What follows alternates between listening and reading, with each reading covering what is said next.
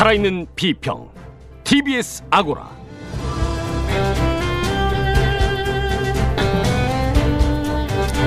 안녕하세요. TBS 아고라 진행을 맡은 송현주입니다.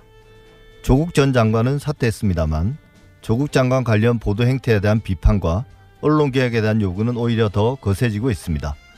우리 언론의 문제점과 그 해결 방안을 짚어봅니다. 숱한 악성 댓글에 시달리다 스스로 목숨을 끊은 설리.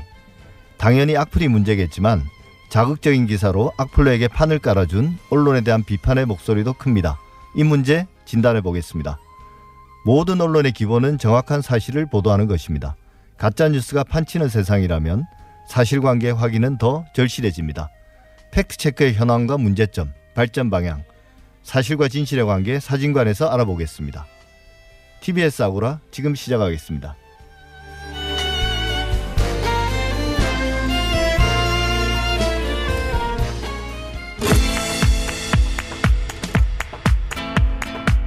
달리는 TBS에 꼭 필요한 평을 더합니다. 주마 가평.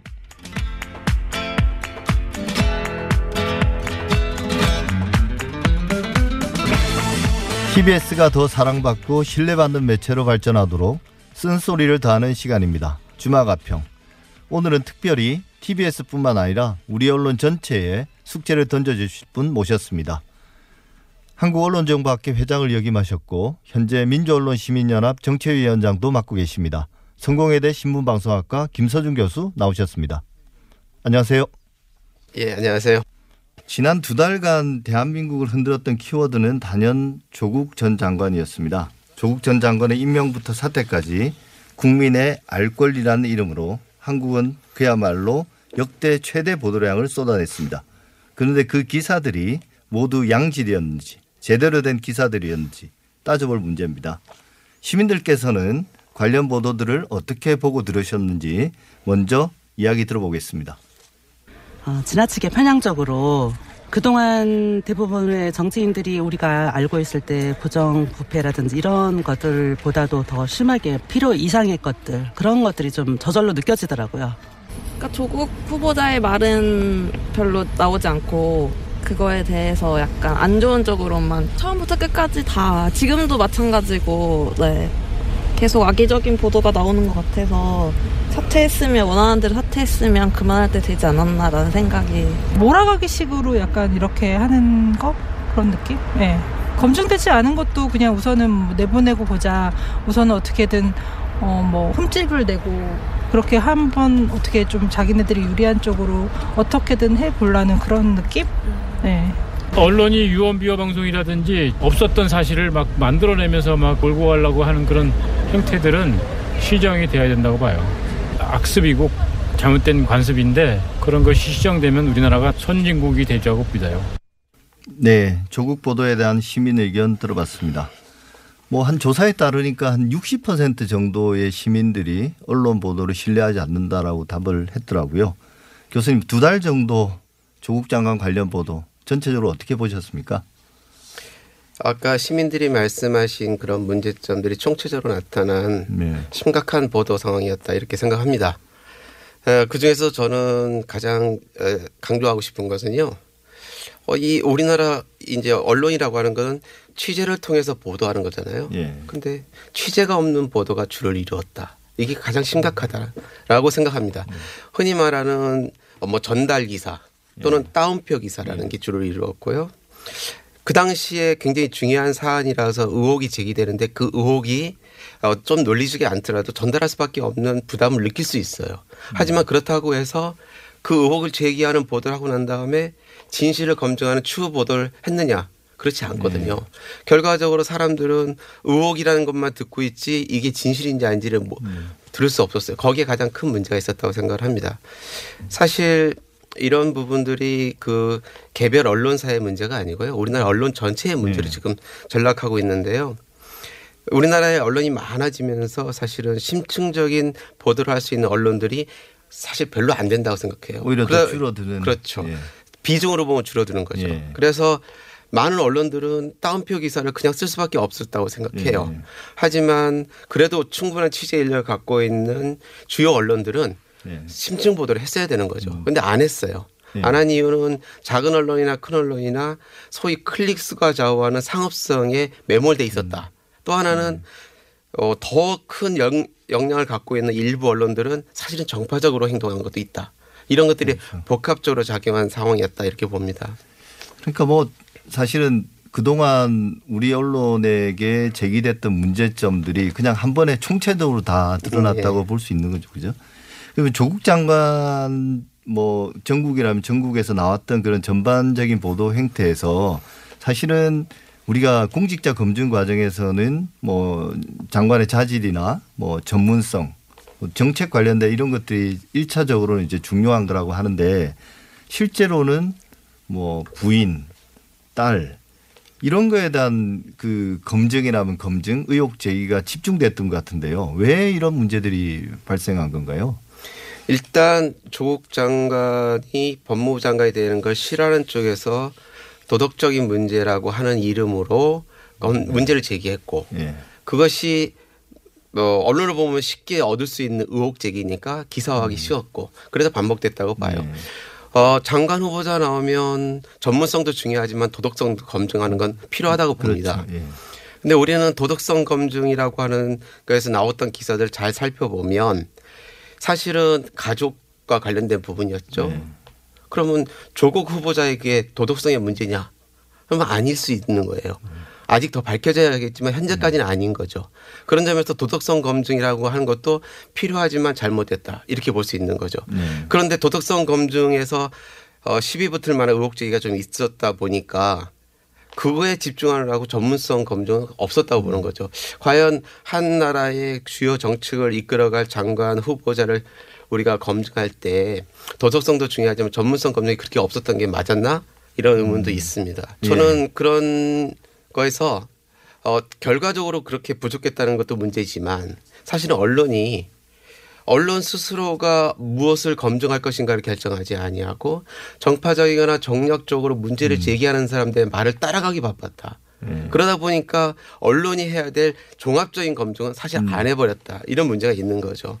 그 의혹 검증하는 그 이 주요 취재원 그 뭐 어떤 어디 어디 발이라고 이야기하죠. 네. 근데 그 이제 민원연의 보고서에 보니까 어 대부분은 이 자유한국당 의원들의 의혹 제기, 그 다음에 검찰 조사 여기가 이제 주로 그 검증의 어떤 원 소스더라고요. 네. 그러니까 결국 이제 언론이 아까 말씀하신 것처럼 자체적으로 검증은 거의 안 하고 다른 데서 나오는 의혹을 그대로 옮겼다는 거죠. 음. 네. 그런 게 이제 뭐 제가 뭐 그거를 정확하게 따져보진 않았지만 제가 본 기사들에서는 언론사 스스로 취재한 네. 언론 스스로 검증한 기사를 찾아보긴 참 어렵더라 이런 얘기입니다. 예. 뭐 우리 언론이 뭐 특별한 언론뿐만 아니라 대부분이 다 그랬다는 건데요. 사실 뭐 이 말씀을 드리지 않을 수가 없는데 그 TBS 김어준의 뉴스공장은 그런 어떤 기울어진 운동장이랄까요. 여론 지형에서 나름 균형추를 잡으려고 노력했다 이런 평가들이 있습니다. 어 전체적으로 볼 때 김어준의 뉴스공장 한 두 달간 네. 조국 그전 장관 관련된 이슈들을 상당히 많이 다뤘거든요. 이 부분에 대해서는 어떻게 평가하십니까? 우리 사회의 언론이 아까도 얘기한 것처럼 일방적으로 의혹 제기하는 정보원, 취재원들에 따라서 기사를 생산하다 보니까 예. 사실은 한쪽의 보도 경향이 매몰된 측면이 있었죠. 예. 그러다 보니까 실제로 우리가 들어야 될 중요한 정보들을 못 듣는 부분도 있었고 진실에 접근하기 위해서 예.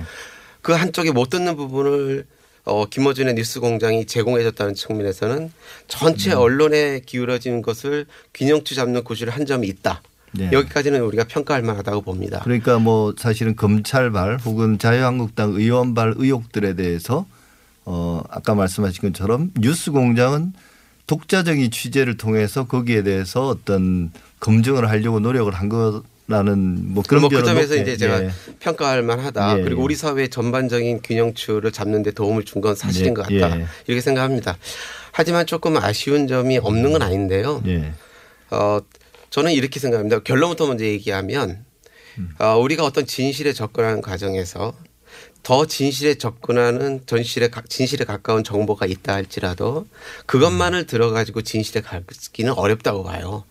따라서 전체적으로 균형이 맞지 않는다 할지라도 진실에 가까운 정보를 전달하겠다는 의지를 가진 어떤 프로그램이 있다면 그 프로그램은 반대되는 논리가 무엇인가를 제시하면서 동시에 이것이 또 다른 이런 논리, 정보가 있다. 라고 제시함으로써 수용자가 판단하게 해주는 게 훨씬 필요하고 그게 예. 언론의 일반적인 모습이어야 됩니다. 그렇죠. 그리고 그렇게 되면 오히려 진실에 가까이 갈 가능성이 높고 진실의 힘이 더 세질 수 있어요. 예. 저는 뉴스 공장이 워낙에 기울어진 상황에서 어쩔 수 없었지만 이왕이면 조금 더 그렇게 저널리즘의 원칙에 맞게 반대되는 논리와 더불어서 그것에 부족한 부분에 대한 진실에 가까운 정보를 전달하는 균형을 자체적으로 좀 맞췄으면 더 좋았지 않았을까 이런 근데 생각도 뭐. 교수님께 이런 질문도 던질 수 있지 않을까요? 흔히 말하는 기계적 균형성, 네. 그다음에 좀 뭐 허울뿐인 공정성 이런 말씀을 하시는 게 아닌가. 네. 사실 이제 저는 개인적으로 기계적 균형성이라는 말을 좋아하지 않습니다. 네. 그리고 제가 아까 말씀드린 것도 기계적 균형성을 지켜야 한다는 뜻은 아니고요. 네.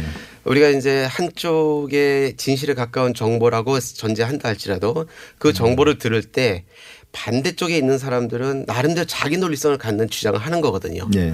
그러니까 결론만 이걸 들어가지고는 상대방하고 얘기할 때 논리적 힘이 안 생겨요. 네. 그러니까 상대방이 뭐라고 주장했는가를 안 상태에서 그 상태에서 내가 아니, 또는 어느 한 진실에 더 가까운 정보라는 걸 전달받았을 때 내가 상대와 상대의 주장에 상대 주장을 이겨낼 수 있는 나름대로의 논리적 설득력을 더 가질 수 있다는 거죠. 그리고 그게 언론이 지향해야 될 것이라는 거죠. 예. 물론 그런데 그런 상황이 되면 사람들은 그것까지 듣는 거 짜증나잖아요.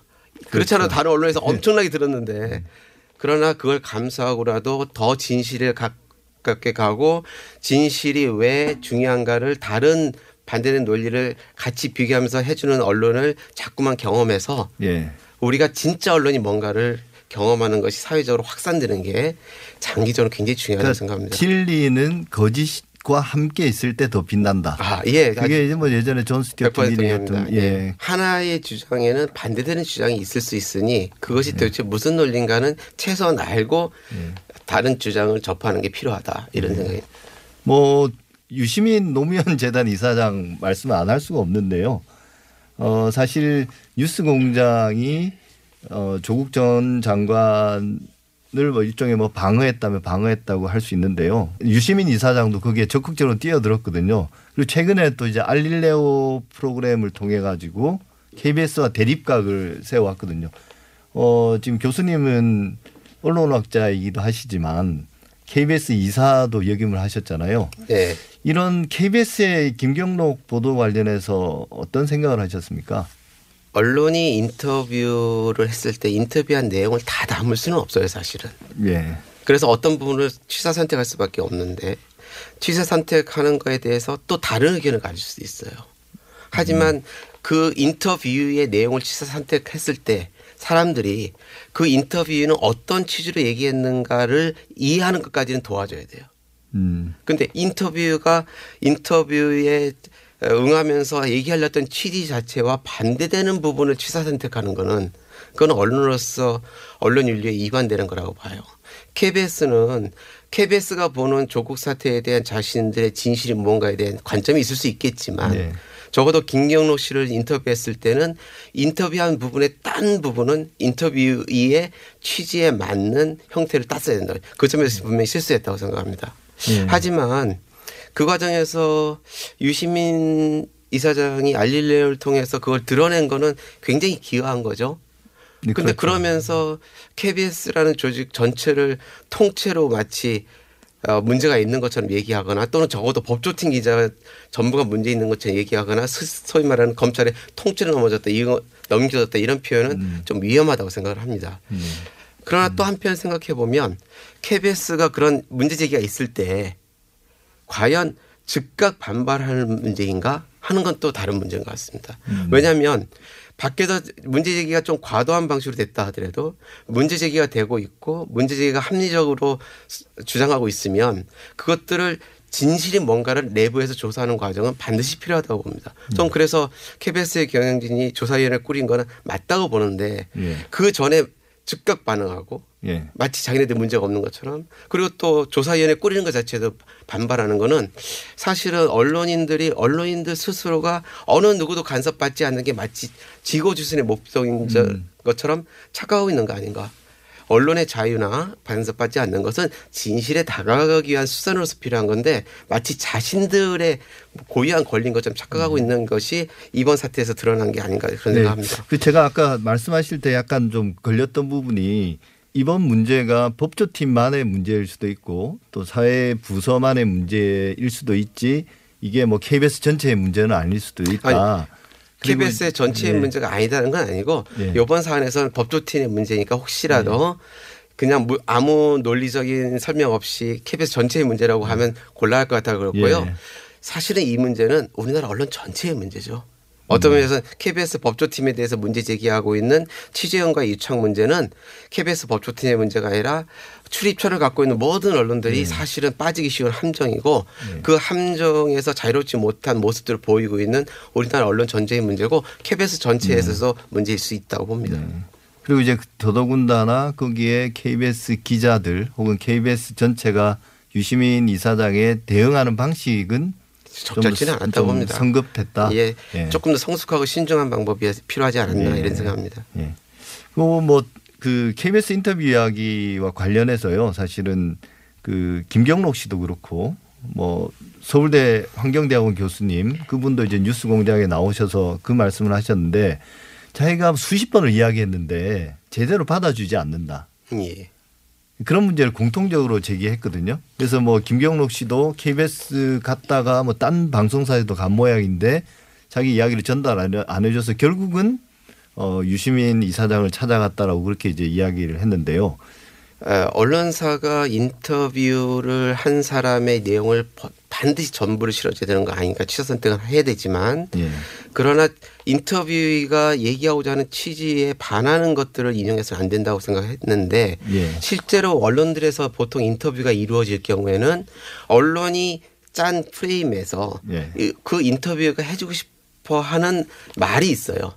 그 말이 그렇죠. 나올 때까지 계속 질문하거나 또는 그렇지 않으면 그 인터뷰의 말 중에 일부를 꺼내서 자기네들의 주장을 합리화하는 방식을 쓰는 게 오래된 관행이에요. 예.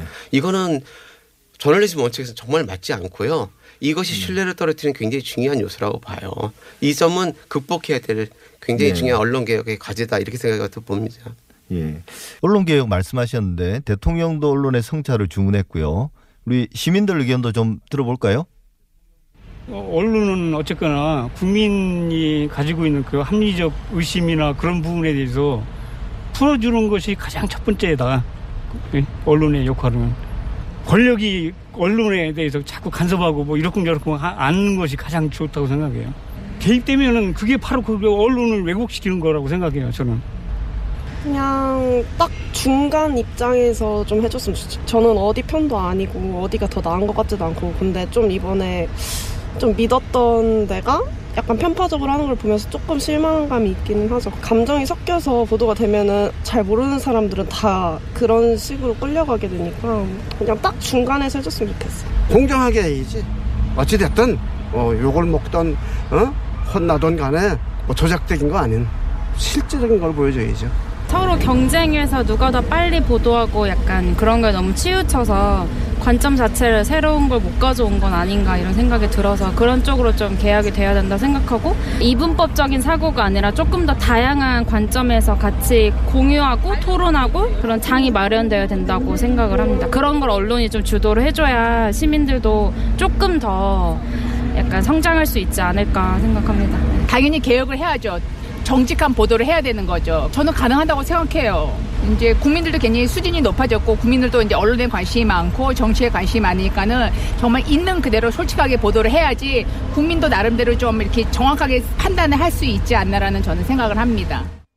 네. 편견 없이 중립적인 입장에서 국민들이 여러 의혹들에 대해서 그 풀어낼 수 있는 그런 어 객관적인 보도를 많이 주문하셨습니다. 국민 수준에 맞추지 못하고 있다. 이 말이 조금 더 더 뼈아프게 들려옵니다.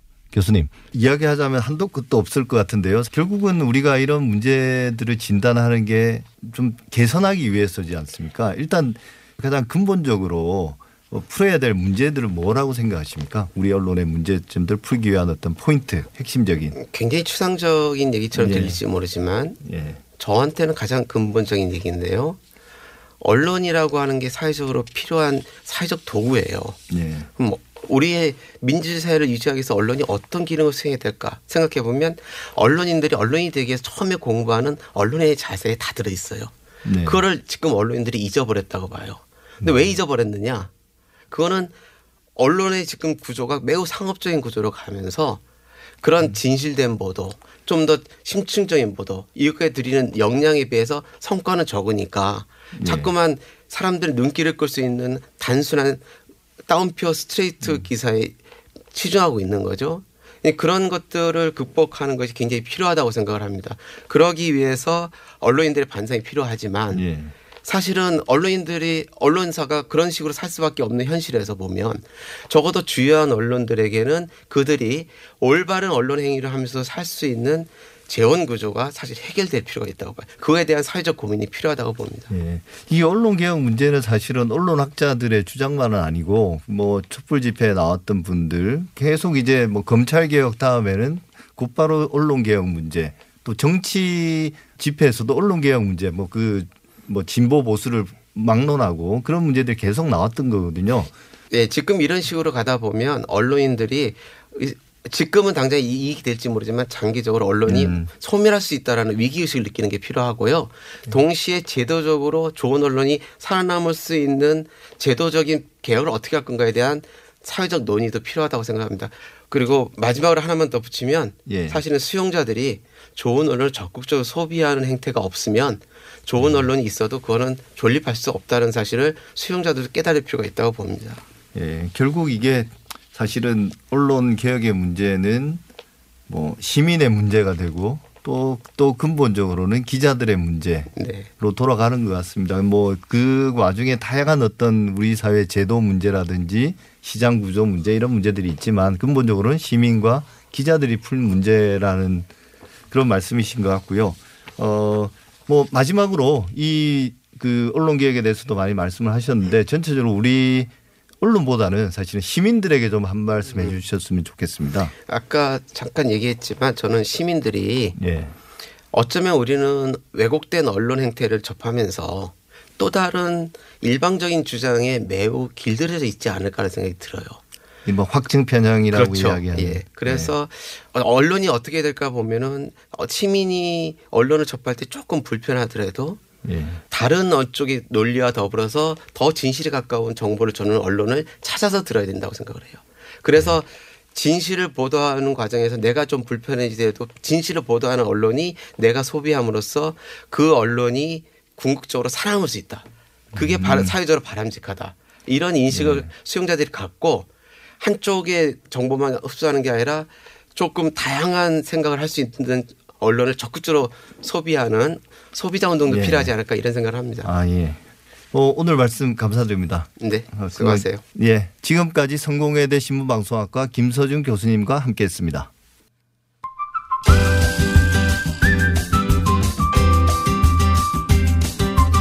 지금 여러분께서는 미디어 전문가 송현주 한림대 교수의 진행으로 TBS 아고라를 듣고 계십니다. 살아있는 비평 TBS 아고라는 청취자 여러분들의 생생한 의견으로 만들어집니다. TBS 앱이나 50원의 유료 문자 샵의 0951번 카카오톡을 통해 평소 TBS 라디오를 들으면서 꼭 하고 싶으셨던 말을 아낌없이 보내주세요.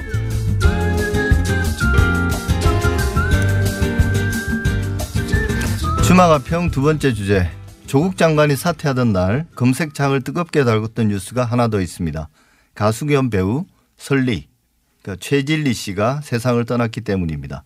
관련 보도에서 나타난 문제점 짚어보겠습니다. 미디어 오늘 박서영 기자 나와 있습니다. 안녕하세요. 네, 안녕하세요. 미디어 오늘 박서연입니다. 네, 반갑습니다. 이번 주 내내 그 최진리 씨라고 불러야 되죠. 예. 각종 보도들 모니터링을 쭉 하셨다고 들었는데요. 어떻게 보셨습니까? 네, 14일 오후 설리라는 이름으로 활동한 최진리 씨가 숨졌습니다. 예. 이제 미디어를 비평하는 매체로서 미디어 오늘은 이런 일이 있을 때마다 예. 포털을 실시간으로 확인하고 문제가 있는 기사를 캡처하는데요. 예. 이제 실제로 이번에도 소식이 전해지자마자 정말 수많은 언론들이 기사를 쏟아내기 시작했습니다. 사고의 원인을 진단하고 사회적인 문제를 지적하는 좋은 기사들도 있긴 했지만 음. 그것보다는 좀 좋지 않은 기사가 더 많았습니다. 예. 대부분은 주목을 끌기 위해 사건 자체를 과도하게 전달하는 기사가 많아서 안타까웠습니다. 예. 일부 언론들은 좀 경쟁적으로 관련 보도를 쏟아냈고 뭐 온라인 커뮤니티에서는 뭐 설리 씨, 최진리 씨의 자택 앞에 기자들이 진을 치고 있었다. 뭐 그랬다고 하는데 과열 보도 문제가 이번에도 좀 문제가 됐었나요? 과열 보도 문제 문제 됐습니다. 주목도가 높은 이슈였기 때문에 예. 과열 보도로 이어진 것 같은데요.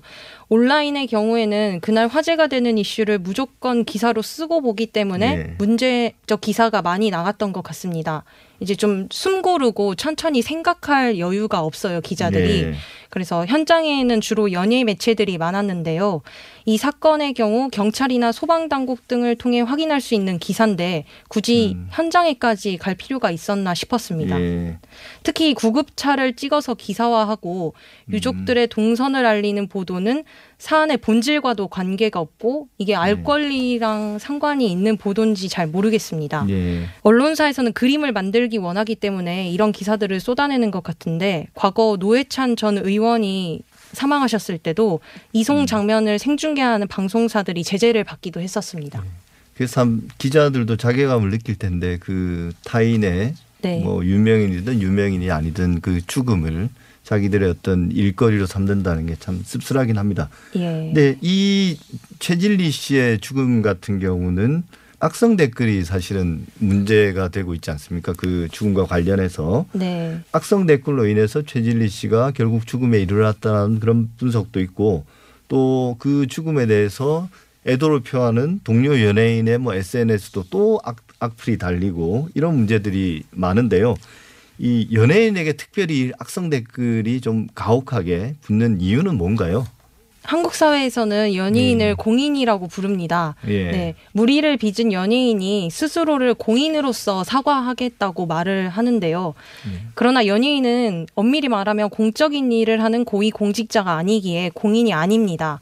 네. 연예인에게 지나치게 많은 걸 요구하는 사회적 분위기가 이 같은 악플 문화에 일조했다고 생각합니다. 그러니까 이게 뭐 공개적으로 드러난 활동을 하는 사람이긴 맞지만 네. 공인으로 볼 수는 없다. 네, 맞습니다. 근데 이제 뭐 그들이 워낙 노출이 많이 되니까 네. 또 그게 좀 보기 싫은 면에 대해서는 대중들이 좀 격하게 반응한다. 그 정도로 정리할 수 있을까요? 네. 근데 다수 기사들이 악플 문제에 좀 주목했지만 그 이게 과연 악플러들만의 문제인가? 저는 이제 거기에 대해서 좀 질문을 드리고 싶은데요. 네. 뭐 언론도 참 사실은 큰 책임이 있는 게 아닌가. 그 악플러들이 악플을 달 수 있는 그런 그 뭐라고 이런 표현이 가능할지 모르겠지만 먹잇감 이런 것들을 던져준 게 결국은 언론이 아닌가 이런 비판도 상당히 많거든요. 맞습니다. 언론만 자성해서는 안 되겠지만 언론이라도 자성하면 조금이라도 나아질 거라고 생각합니다. 언제부턴가 기자들이 연예인 SNS를 기웃거리면서 기사거리를 찾기 시작했습니다. 어떻게든 논란거리를 끄집어내고 자극적이고 선정적인 표현으로 덧칠하면서 클릭수를 높이려는 전략인데요. 예. 그 결과 연예인의 사적 게시글 일거수 일투족이 기사화되고 논란이 되고 맥락이 잘려 왜곡되기도 했습니다. 이번 사건 이후 언론사들이 악플을 비판하고 나섰지만 대놓고 여기다 욕하라고 자리를 깔아준 게 언론입니다. 또 작은 논란을 부풀리는 스피커가 되어준 것도 언론이었습니다. 예, 언론도 문제지만 또 그 연예인들의 소속사, 예. 예, 뭐그 소속사들이 사실은 일종의 어 좀 인지도가 낮은 소속 연예인들의 인지도를 높이기 위해서 가끔씩은 노이즈 마케팅 하는 경우, 네. 오히려 이제 악플을 유도해서 인지도를 높이려는 이런 활동들에 대한 비판도 상당히 많던데요. 네, 연예인이라는 직업 자체가 주목을 받아야 하는 직종이기 때문에 그런 성격이 있습니다. 어, 가령 정치인도 자기 부고 기사 빼고는 다 원한다는 말이 있고요. 예. 욕을 먹든 칭찬을 받든 그 자체가 관심의 증거고 무관심보다 낫다고 판단했던 것으로 보입니다. 그러나 연예인도 사람이고 인권을 존중해야 합니다. 한겨레가 16일자 기사에 이번 네. 사고의 대책으로 연예 기사 기획사 차원의 음. 심리 상담이 필요하다고 했는데 귀 기울일 만한 주장이라고 생각합니다. 그 연예 기획사가 소속 연예인들에게 심리 상담을 정, 정, 뭐 정기적으로 꼭 해줘야 된다. 네. 해줘야 한다. 예, 그런 게 꼭 필요할 것 같아요. 사실은 연예인들이 사실 어린 나이에 뭐 연습생이나 이런 걸로 입문을 해서 외부와 좀 단절된 생활을 하다 보면 그런 어떤 심리적인 불안정감 같은 게 더 강해질 텐데요. 네, 또 경쟁에 항상 내몰리다 그렇죠. 보니까 정글이니까. 심리적으로 네, 예, 불안한 예. 상태이기 때문에 심리 상담사한테 치료를 받는 게 필요할 것 같습니다. 예, 사실 그런 어떤 언론의 주목이나 이런 그다음에 대중의 관심이 왜곡된 형태로 그 전달됐을 때 그 마음이 여린 연예인들이 그걸 견뎌내지 못한 게 결국 죽음에 이른 것 같습니다. 제가 생각할 때는 그래서 뭐 언론과 어 연예 기획사 그다음에 뭐 대중들 악플을 다는 그런 어떤 사람들 모두가 좀 반성해야 될 문제가 아닌가 싶네요. 박수현 미디어 오늘 기자 수고 많이 썼습니다. 감사합니다. 예, 감사합니다.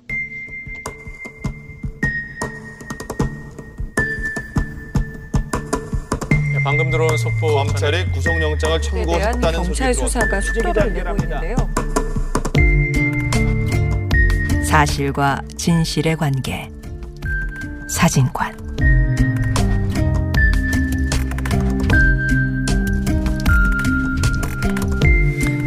앞서 주말 가평에서 조국 전 법무부 장관 관련 보도와 고인이 된 설리 최진리 씨 보도를 통해 우리 언론의 문제를 짚어봤습니다. 여러 문제가 좀 복잡하게 뒤엉켜 있는데 가장 기본은 역시나 있는 그대로 정확하게 보도하는 것. 그래서 진실에 조금 더 다가가려고 노력하는 것이 필요한 것 같습니다. 어, 물론 사실을 팩트를 산더미처럼 쌓아간다고 해서 진실이 그 모습을 저절로 드러내지는 않을 겁니다. 하지만 사실 없는 진실 또한 언어 도단일 뿐입니다. 언론이 보도하는 사실들 그리고 그 너머에 있는 진실에 대해 고민해 보는 사실과 진실의 위험한 관계 사진관. 오늘은 팩트 체크에 대해 말씀 나눠보겠습니다. 팩트 체크 전문 미디어 뉴스 true or fake 뉴스톱의 김준일 대표 나오셨습니다. 예, 안녕하세요. 김준일입니다. 예. 원래 일간지 기자 하시다가 예, 예. 팩트체크 전문 미디어를 직접 설립해서 운영하고 계시잖아요. 예, 예. 그 우리 언론의 왜곡 보도 실상과 팩트 체크의 필요성에 대해서 좀 그 누구보다도 일찍 예. 문제 의식을 가지셨다는 건데 음. 대표님 느끼기에 지금 우리 사회 그런 언론들의 왜곡 보도 이런 게 어느 정도로 심각한가요? 아, 이게 좀 약간 복잡한 문제예요. 그러니까 왜곡 보도가 예. 심하다라고 이게 관점의 문제인데 제대로 보도하는 것도 많습니다. 다만 이제 그렇죠. 왜곡 보도도 좀 있는 거고요. 이거를 어느 쪽에 좀 더 포커스를 맞추느냐에 따라서 그게 굉장히 뭐 전체 보도가 왜곡 보도처럼 보이는 수도 있고요. 예. 일단 팩트체크 저널리즘을 아주 짧게 말씀드리자면은 예전에 과거에 미국에서 있었던 객관주의 저널리즘의 어떤 한계에 좀 자성하는 목소리로 이제 팩트체크 저널리즘이 나온 건데 한마디로 얘기하면 A는 이렇게 얘기했다, B는 이렇게 얘기했다라고 그 말들을 그대로 전하는 것이 저널리즘이 객관적이다라고 생각했던 시절이 한동안 있었는데 네. 근데 정치인들이 너무 거짓말을 많이 하는 거예요. 그렇죠. 시시비비를 가려주는 게 저널리즘의 본분이 아니냐 그래서 그렇죠. 객관주의 네. 저널리즘 넘어서 팩트체크 저널리즘이 나오게 된 거고 그게 이제 2016년 미국 대선을 기점으로 특히 많이 과- 가짜뉴스 현상과 함께 관심을 갖게 된 거고 세계 곳곳 에 팩트 체킹을 전문으로 하는 언론이든 기관이든 이런 것들이 생기게 된 거고 저희도 그래서 한국에서도 그런 것들이 필요하지 않겠냐라고 생각을 하면서 지금 제가 이제 시작을 하게 된 거거든요. 그 사실 아까 말씀하신 것처럼 그 정치인들이 특히 뭐 선거 국면에서 사실을 비틀고 비틀고 그걸 이제 스핀이라고 그러잖아요. 예, 예. 그래서 그걸 전문으로 하는 뭐 스핀 닥터들도 있고 그런데 그런 어떤 이런 것들이 점점 심해져 가지고 사람들이 이게 이 말이 사실인 듯 아닌 듯 음. 이렇게 헷갈리게 만드는 게 많아져서 팩트 체크가 이제 성장해 나왔다는 건데요. 예, 예. 뭐 뉴스톱에서 그동안 좀 해본 그 팩트 체크 사안 중에서 가장 좀 심하다 이런 음. 게 어떤 기억나시는 게 있나요? 글쎄요. 그러니까 가장 심하다라는 것보다는 가장 예. 제 개인적으로 기억에 남는 게 좋아하고 기억에 남는 예. 게 있는데 뭐냐면은 이게 어 뉴질랜드가 페미니즘 때문에 망하고 있다. 이런 것, 이 루머. 페미니즘? 페미니즘 때문에 뉴질랜드가 망하고 있다라는 아, 것들이. 그 저기 총리가 여자 총리 그 문제 때문에 예, 그런가요? 맞습니다. 그러니까 이게, 이게 서사가 있어요. 이게. 예. 그래서 유튜브에 일종의 뭐 이렇게 굉장히 많이 본 클립으로 막 400만 번, 500만 번 본 이런 유튜브 클립도 있고요. 예. 그래서 이게 널리 알려졌고 심 그냥 검색을 해보세요 한번 이거 들으시는 청취자분들이 음. 뉴질랜드 페미니즘 하면은 각종 루머가 나와 있어서 심지어 뉴질랜드 한국 대사가 인터뷰도 언론 인터뷰도 했어요. 뉴질랜드 페미니즘 때문에 안 망한다고 예. 그 정도로 심각을 해서 그러니까 뉴질랜드의 총리, 부총리, 경찰청장, 뭐, 어, 뭐 법무부 장관, 뭐 4대 권력기관장이 다 여자가 되면서 여자한테 유리한 법안을 만들고 그러면서 양육비의 80%를 남자의 소득의 80%를 양육비를 떼가고 그러면 서 뭐 이를테면 혼외 자식 출산율이 높아지고 뭐 결혼율이 낮아지고 이러면서 남자의 18%가 해외로 탈출을 하면서 뉴질랜드가 노동력 부족으로 망해간다라는 그런 아. 서사가 있어요. 예. 이게 하나도 사실이 아닌 거를 저희가 2주에 걸쳐서 이걸 fact checking을 했는데 굉장히 반향이 컸던 거는 왜 그러냐면은 미디어 리터러시 교사들이 저희 것을 가지고 교재로 음. 쓴다든지 이런 일들이 많아지고 그래서 실제 우리 일상 그러니까 거대 담론에 대한 것도 있지만 이렇게 일상에 퍼져 있는 잘못된 정보들 이런 음. 것들을 언론이 좀 더 주목을 하고 바로잡을 필요가 있, 있다라고 생각을 하는데 저희가 좀 그런 거에 있어서 막 가장 앞장서서 지금 하고 있습니다. 그러니까 꼭 뭐 언론의 뭐그 왜곡 보도뿐만 아니라 뭐 다양한 형 태로 퍼져 나가는 그런 우리 일상의 거짓 정보들. 그렇죠. 그리고 그 거짓 정보를 기초로 형성되는 그런 어떤 내러티브들 이런 예, 예. 것들에 대한 어떤 비판 이런 것들이 중심이라는 말씀이시죠. 그러니까 저희가 언론 보도에 대해서도 굉장히 많은 비판을 예, 했어요. 이게 예. 언론 보도도 가짜다. 그리고 정치인 발언에 대해서도 많이 하지만은 이런 예. 예전에는 가짜 뉴스라고 부른 허위 조작 정보에 대해서도 많이들 예. 저희가 fact checking을 하면서 그게 바로 잡히고 뭐 이제 뭐 내려지고 유튜브 그 영- 동영상이 예. 내려진다든지 그런 아, 것들을? 예, 그, 그 동영상은 내려졌어요. 저희 음. 때문에. 예. 그 사실은 그런 어떤 일반 시민들이 만들어내는 그런 왜곡 된 정보라든지 이런 것들은 뭐 어, 뭐 내린다든지 그걸로 음. 끝이지 않습니까? 예. 근데 이제 언론은 실제로 자기들이 오보를 내거나 예. 혹은 허위 정보를 어떤 유- 유포를 했을 때는 거기다 좀 설명 의무가 있잖아요. 그렇죠. 왜 이런 일이 발생했고 그래서 음. 뭐 정정 보도도 해야 되지만 동시에 설명도 해줘야 되잖아요. 근데 그렇죠.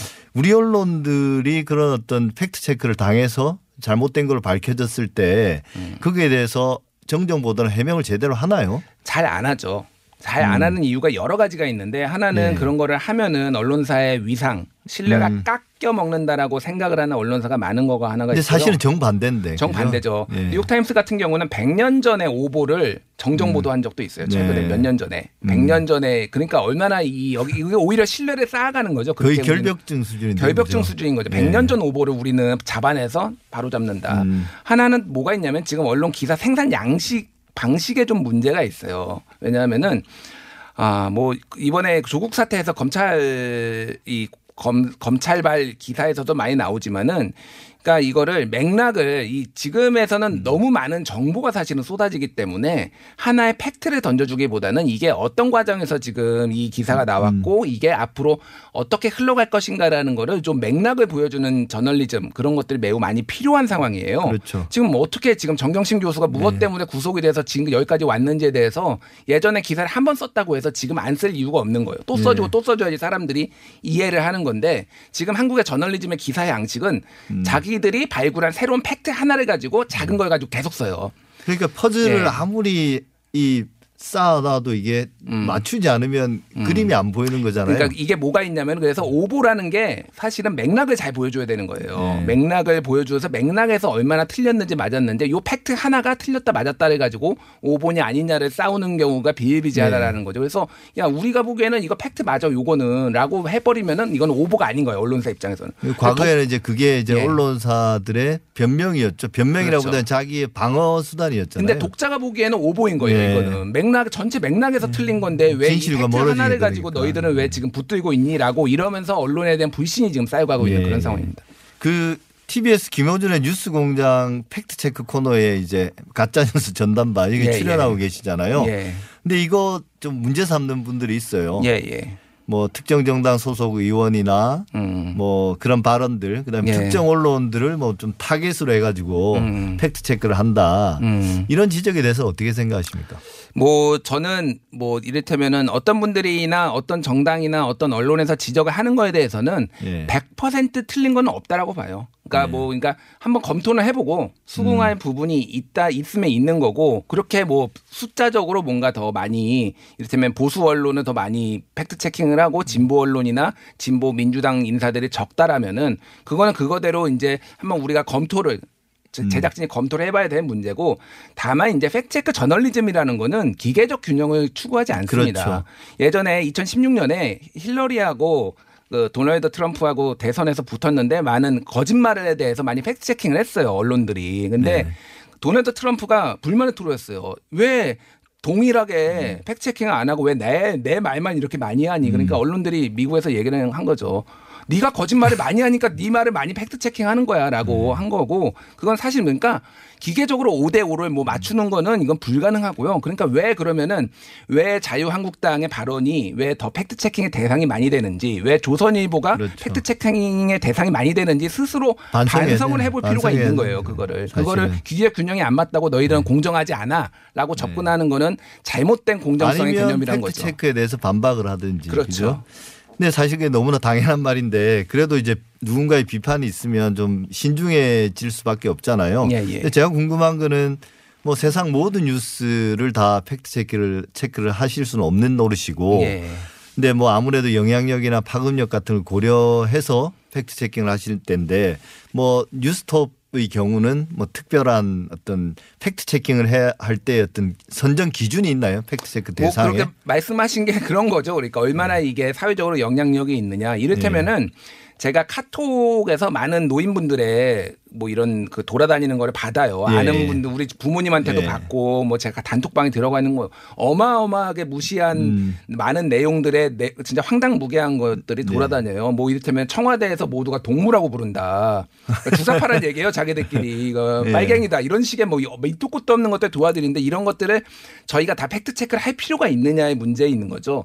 아주 널리 알려지지 않았으면은 그냥 차라리 그냥 그렇게 묻고 가는 것도 방법이라고 생각을 해서 그런 기준이 좀 애매한 것들이 있는데 어쨌든 얼마나 많이 전파 가능성이 있느냐를 보는 거고 또 하나는 어느 정도 유명해지면 해야 됩니다. 예전에 리섭 리섭 TV라는 거에서 그 옛날에 뭐 한국 콜마 회장이 직원들 상대로 300명을 대상으로 틀어서 뭐 문재인의 뺨따구를 때리지 음. 않은 게 뭐 문제다 아베가 뭐 이런 얘기를 한 발언이 있는데 중요한 거는 모욕적인 발언이 아니라 그 내용이 다 틀렸었어요. 네. 근데 그 내용을 fact checking한 데가 한 군데도 없더라고요. 근데 굉장히 많은 사람들이 보고 있고 그래서 음. 저희가 제가 그거를 fact checking을 다 일일이 했어요. 그러니까 다 틀렸다 이 내용조차도. 네. 그러니까 그렇게 널리 좀 전파 가 능성이 있는 것들은 그런 것들을 중심으로 음. 해야 될 필요가 있고 이 지금 언론들도 사실은 그런 데 좀 더 더 주목할 필요가 있는 상황입니다. 예. 그뭐 팩트 체크가 요즘 사실 유- 나름 유행이잖아요. 뭐 각 언론사들이 개별적으로 네. 팩트 체크 코너 같은 걸 이제 뭐 운영하는 데도 많고 그런데 팩트 체크를 하면 그걸로 논란이 끝나는 게 아니라 또 다른 논란을 겨- 낳는 경우가 되게 많은 것 같아요. 예. 그러니까 뭐 이 제가 생각할 때 그 이유가 결국은 팩트 체크를 잘못했다는 건데 어떤 방식으로든 그러니까 팩트 체크가 완벽하게 모든 논란의 종결자 로 되기는 힘듭니다. 왜냐하면은 예. 팩트 체크 저널리즘의 기본 정신은 오히려 진실은 다가가기 힘들다라는 거예요. 이게 그러니까 그렇죠. 완벽하게 이런 게 딱 진실이다라가 아니라 이 기사는 이 발언은 이런 맥락에서 나왔다라는 걸 맥락에다 보여주는 거예요. 그래서 최종적으로는 그래서 우리가 판단하기에는 이거는 틀렸어라는 건데 그렇기 때문에 그 근거들 우리가 판단 이 언론사가 판단한 기자가 판단한 그 근거들을 독자들한테 다 보여줘야 돼요. 나는 이런 이런 근거로 해서 그거를 링크, 뭐 하이퍼링크라든지 이런 걸로 다 증거를 보여주는 것들이 굉장히 중요한데 한국에 지금 팩트 체크를 하는 대부분의 언론사는 그걸 안 보여주고 내가 이렇게 판단해 보니까 내가 검증해 보니까 이렇다라는 거예요. 그래서 팩트 체크 저널리즘이 지금 약간 어, 위- 미국이나 다른 나라에 비해서 좀 한 단계 낮은 수준이다라고 볼 수밖에 없고요. 저희는 모든 링크를 다 뭐 그 소스를 공개를 합니다 기사 내에. 음. 그러니까 막 기사에 링크가 막 20개씩 달려 있어요. 그러니까 뭐 전문 자료라든지 그렇죠. 뭐그 사 예전에 인터뷰 자료 자료라든지 뭐 이런 것들 음. 관련 기사나 이런 것들 다 링크하신다는 예, 예. 거죠. 그런 것들을 그래서 맥락이 정말 중요하다. 팩트 체크 저널- 저널리즘에선 그렇게 이해를 하셔야 그러니까 됩니다. 팩트 체크 저널리즘은 종결이 아니라 거기서부터 시작하는 거죠. 그, 그러니까 이런 식으로 우리가 볼 수가 있고 담론을 음. 좀더 풍부하게 하는 거예요. 그러니까 음. 하나의 현상을 가지고 우리가 다양하게 해석할 수 있는 길들을 열어주는 게 오히려 팩트체크 예. 저널리즘이다라고 자. 보셔야 돼요. 예, 음. 알겠습니다. 지금까지 김준일 뉴스톱 대표였습니다. 감사합니다. 예, 감사합니다. 오늘 말씀 나눈 것처럼 팩트체크는 진실 공방의 끝이 아니라 새로운 여정의 시작입니다. 믿었던 사실이 거짓으로 밝혀졌을 때 자신의 오류를 인정하고 과감히 털어내는 것. 언론이 가져야 될 가장 큰 용기가 아닐까 합니다. TBS 아고라 오늘 준비한 내용은 여기까지입니다. 다음 주 토요일 8시 6분에 다시 찾아뵙겠습니다. 감사합니다.